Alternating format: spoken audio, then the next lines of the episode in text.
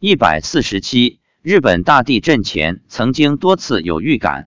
发表日期：二零一一年三月十四日。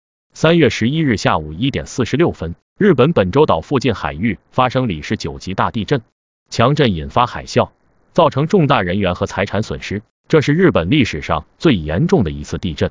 到发文时为止，死亡人数已超四千五百人。据环球时报最新报道。日本地震影响要比原先预想的更为严重。据人民网，中国已经派出救援队前往灾区救援。我们是在到达普陀山码头时，十一日下午获悉这一情况的。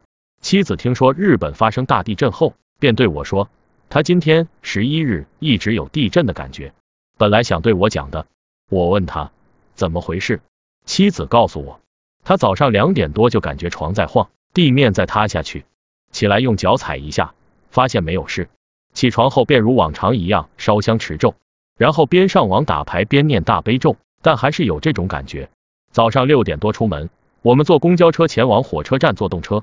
妻子说，她在公交车上也有地震的感觉，总觉得地在晃，地在下陷。即使是在火车上，这种地震的感觉也很明显，有过多次。她还以为是不是因为自己头晕引起的不适。我问她，那你有没有看到海啸及房子倒塌的画面？妻子说没有，只是觉得地面在晃动，大地好像要陷下去。十一日晚上，我们在宾馆里特别注意看了中央四套的新闻，看到了日本大地震及海啸所引发的重大灾难，场面惨烈。妻子告诉我，第二天早上，他问观世音菩萨，为什么他会有地震的预感，而日本正好发生了这样的大地震。观世音菩萨说，是菩萨他把大地震的这种感觉给我妻子的。让他感受一下大地震发生时的情形，并称离得近的大地震，我妻子会感觉到的。